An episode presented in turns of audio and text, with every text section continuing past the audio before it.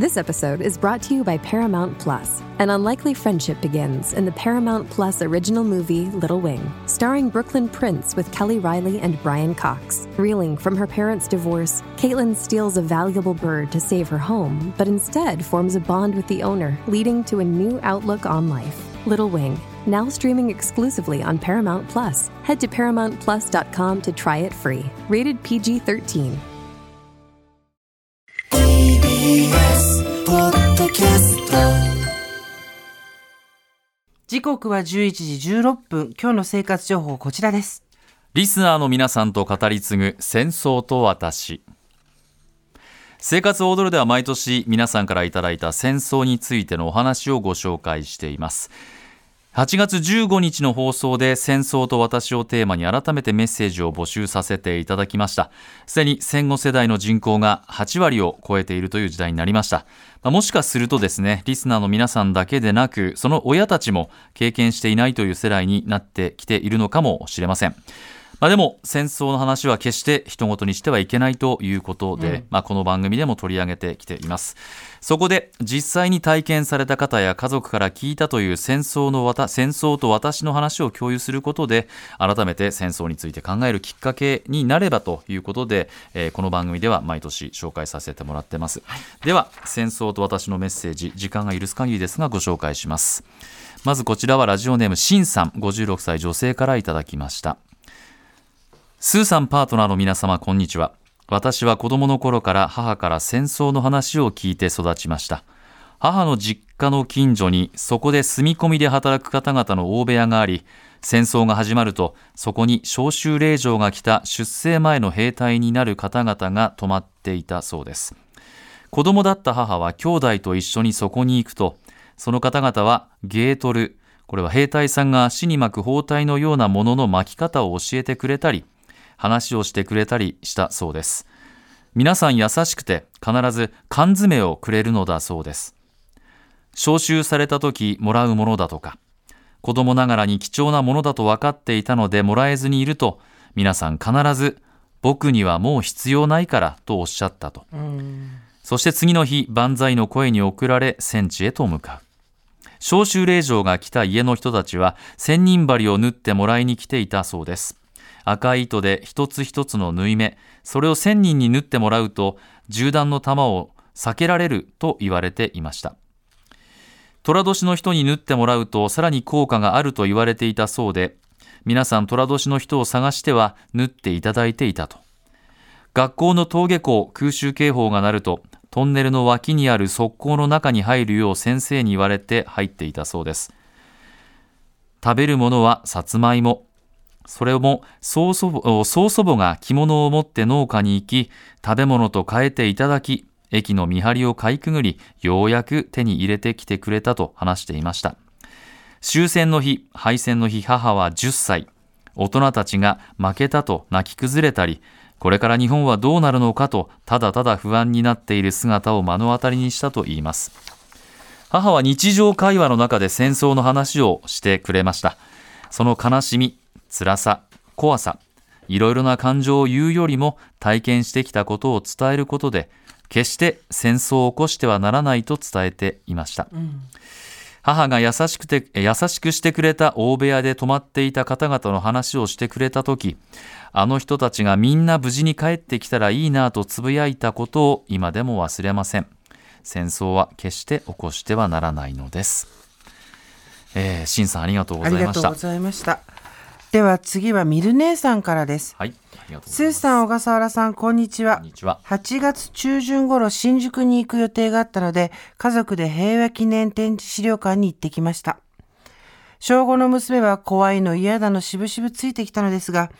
実際資料館に入り展示を見ていくとみるみる真剣な顔になり一つ一つしっかりと展示を見ていました戦争があったのは知っていたけれど戦争が終わっても帰れなかった人がたくさんいたんだと驚いていました、資料館を後にする頃には娘は夏休みの調べる宿題を他の題材にする予定だったものからシベリア抑留に変更すると言い出しました、夏休みということもあり資料館には宿題用に持ち帰れる資料もあり展示資料を写真に撮ることもできたので資料をいただき帰宅しました帰宅後、主人が、そういえばおじいちゃんはシベリアに出征していたような気がする、と言い出したのですが、詳しいことは全くわからず。娘はおばあちゃん、つまり主人の母に電話でひいおじいちゃんのシベリアでの話を聞くことにしました。おばあちゃんの話では、ひいおじいちゃんはシベリアで捕虜になり、何年も農作業などをさせられていたそうです。ソ連兵にライフルで脅され、飢えと戦い、植物の根などを食べながら生きながらえ、運よく帰国することができたそうです。その後、おばあちゃんが生まれたそうです。娘は調べていくうちに自分には関係ないと思っていた戦争やシベリア抑留が自分の出自にこんなに関係していたと驚き、戦争をしてはいけないという思いが言葉だけでなく本当の気持ちになったと言っていました。生活を踊るを聞いていなかったら平和記念展示資料館の存在を知りませんでした。娘や私たち家族に貴重な体験をさせていただきありがとうございました。夏休みの宿題は2週間かけてやっと仕上がりました。ということで、制作途中の写真を送ってくれました。あシベリア抑留って何、戦争が終わっても帰れなかった日本兵たちということで、犬を抱えた人の絵と、ねあの、いろいろ抑留がなぜ起こったかとか、えー捕虜になった人、亡くなった人なのまとめ、どんな労労働をしてたのっていうようなことを全部まとめてて。10ページぐらいにわたってですね。また途中ですもんねこれでね。見せてくれて。抑留者が恐れた凍傷なんていうのも書いてありますけど、そうなんですよね。食べ物とそれだけを引き換えにあの取り替えたりとかですね。交換したりとか。ね。本当にあの平和記念展示資料館の皆さんにはお世話になりましてね。まあそういう放送でこう言ってみてくれたというのは本当に嬉しいですね。そうですね、あのもう一ついける？いきますかね。行こうか。はい、えー笹かまぼこ大好きさん39歳男性からですね。スーさんパートナーさんこんにちは。こんに。ちは。毎日会社帰りにラジコで楽しく聞かせていただいています。さて戦争と私私の亡くなった祖父の話を紹介させてください。私の祖父は1925年生まれ母の実家のあった佐賀県の田舎町で暮らしていました。子供の頃実家に帰省して不思議だったのは祖父がロシア語がペラペラだったことです。田舎町なので稀に町にロシア人が訪ねてくると通訳を頼まれている姿を見てどうしてロシア語なんて話せるのだろうと疑問に思っていました。疑問が晴れたのは私が中学生の時でした。70歳近くになった祖父は突然ワープロを購入してタイピングを特訓。そして長い原稿を書き上げて立派な本を相当部数自自費出版し私たち親族や元同僚友人に配りました、テーマは祖父自身のシベリア抑留の体験記でした。満州で敗戦を迎えた祖父はソ連の捕虜になりシベリアで4年間の抑留生活を送りました私が何より驚いたのは祖父がシベリア抑留を覚悟した瞬間どうしたらこの苦難を乗り越えられるのかとすぐに考え何より現地の人との信頼関係を築くことだとコミュニケーションなんだ言葉なんだと学校でロシア語を専攻していた戦地での仲間に頼んでロシア語を学び始めたことです。そこから始まる抑留体験は大変厳しいものでしたが、最初は片言ながらも祖父は現地の人と積極的にロシア語で会話するように心がけていたようです。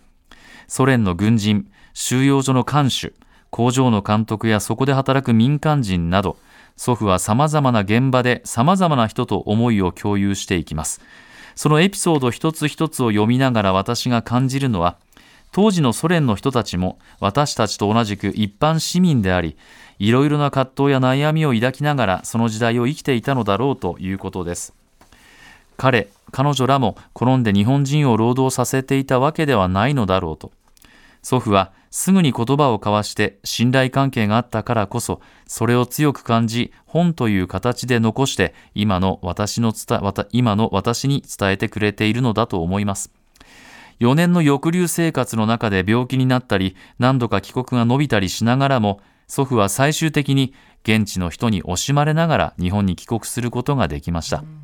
祖父は20年前に亡くなりましたが、年を取れば取るほど、この本を読むたびに祖父のたくましさに圧倒されます。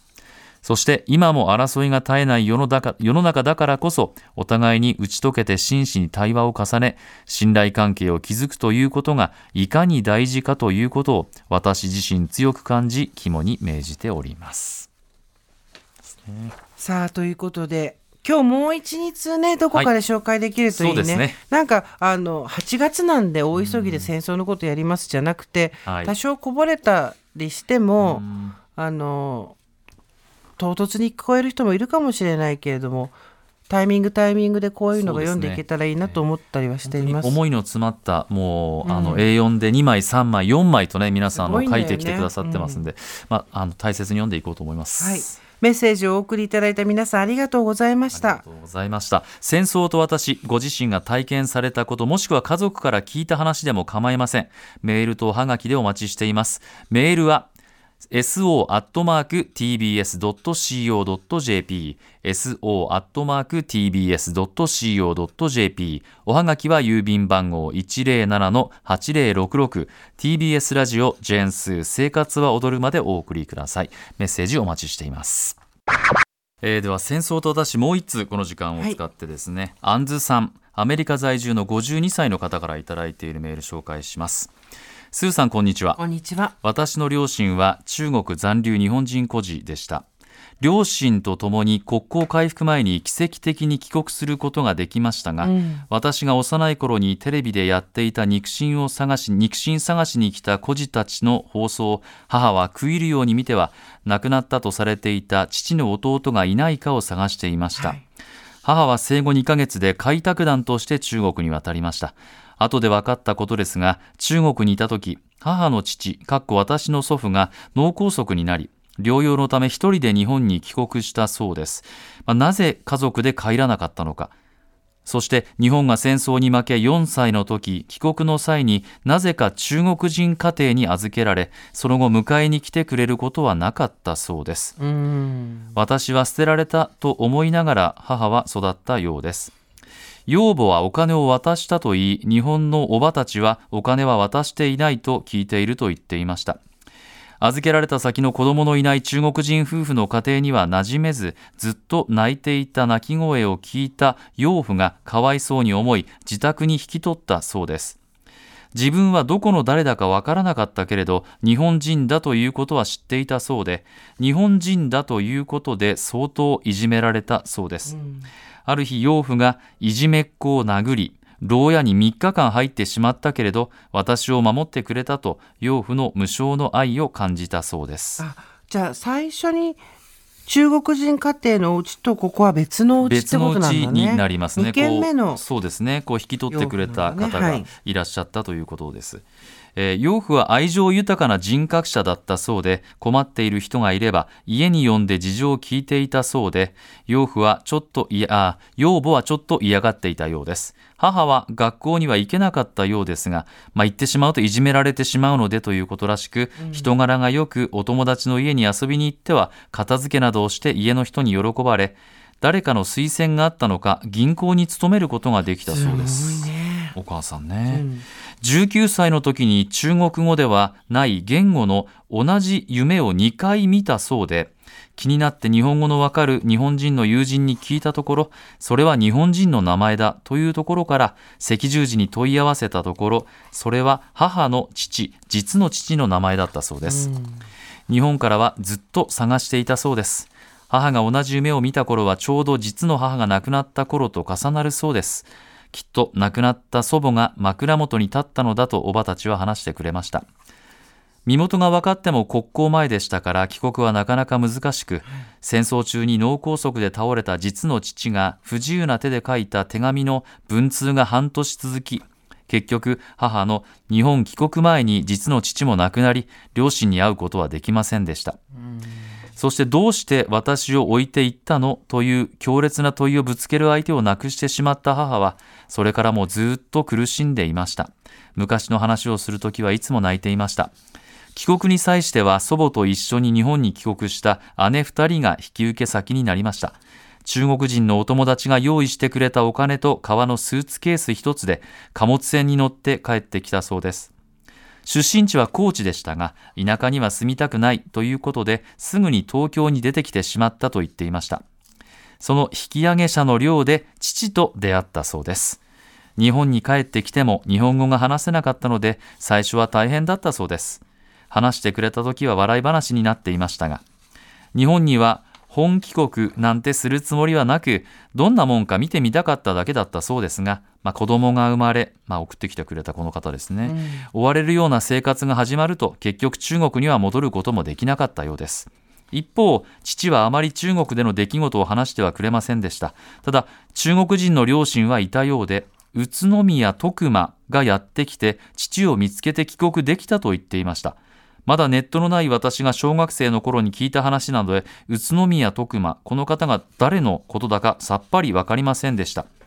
父はお寺の長男として生まれ中国へ開拓団として渡りました。